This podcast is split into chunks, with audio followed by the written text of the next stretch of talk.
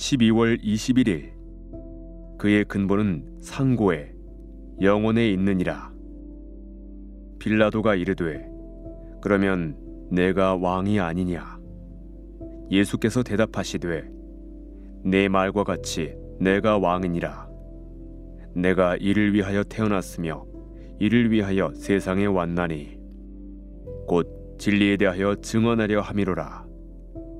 무릇 진리에 속한 자는 내 음성을 듣느니라 하신대 요한복음 18장 37절 오늘의 본문은 비록 예수님의 생애 끝 무렵에 일어난 일이지만 예수님의 탄생에 관한 매우 중요한 구절입니다. 예수님이 세상에 왔다고 표현하신 것에 주목하십시오. 예수님의 탄생의 독특한 점은 그분의 존재가 탄생으로부터 시작되지 않았다는 점입니다. 그분은 마국간에서 태어나기 전에 이미 존재하셨습니다. 나사렛 예수의 인격성, 성품, 성격 등은 그분이 인간으로 태어나시기 전에도 이미 존재했습니다. 이 신비를 설명하는 신학 용어는 창조가 아니라 성육신입니다. 예수님의 본질적 인격성은 그분이 사람으로 태어나시기 전부터 존재했습니다.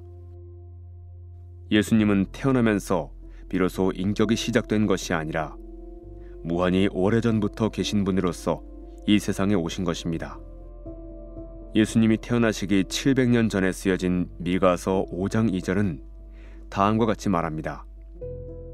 베들레헴 에브라다야 너는 유다 족속 중에 작을지라도 이스라엘을 다스릴 자가 내게서 내게로 나올 것이라 그의 근본은 상고에 영원에 있느니라 예수님의 탄생의 신비는 동정녀의 몸에서 태어났다는 것이 전부가 아닙니다.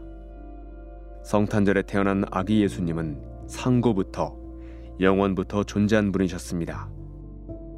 동정녀 탄생의 기적은 이 사실을 증거하기 위해 하나님이 의도하신 기적입니다. 예수님의 탄생에는 뚜렷한 목적이 있었습니다. 예수님은 이 땅에 태어나시기 전에 자신이 태어나는 일에 대해 생각하셨습니다. 예수님은 아버지와 함께 계획하셨고 지상에서의 삶이 끝나갈 즈음에 그 계획의 일부에 대해 이렇게 말씀하셨습니다. 내가 왕이니라. 내가 이를 위하여 태어났으며 이를 위하여 세상에 왔나니 곧 진리에 대하여 증언하려 함이로라.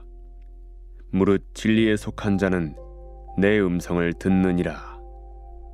요한복음 18장 37절 예수님은 영원한 진리이셨습니다. 예수님은 진리만을 증언하셨고 사랑이라는 가장 위대한 진리를 실천하셨습니다.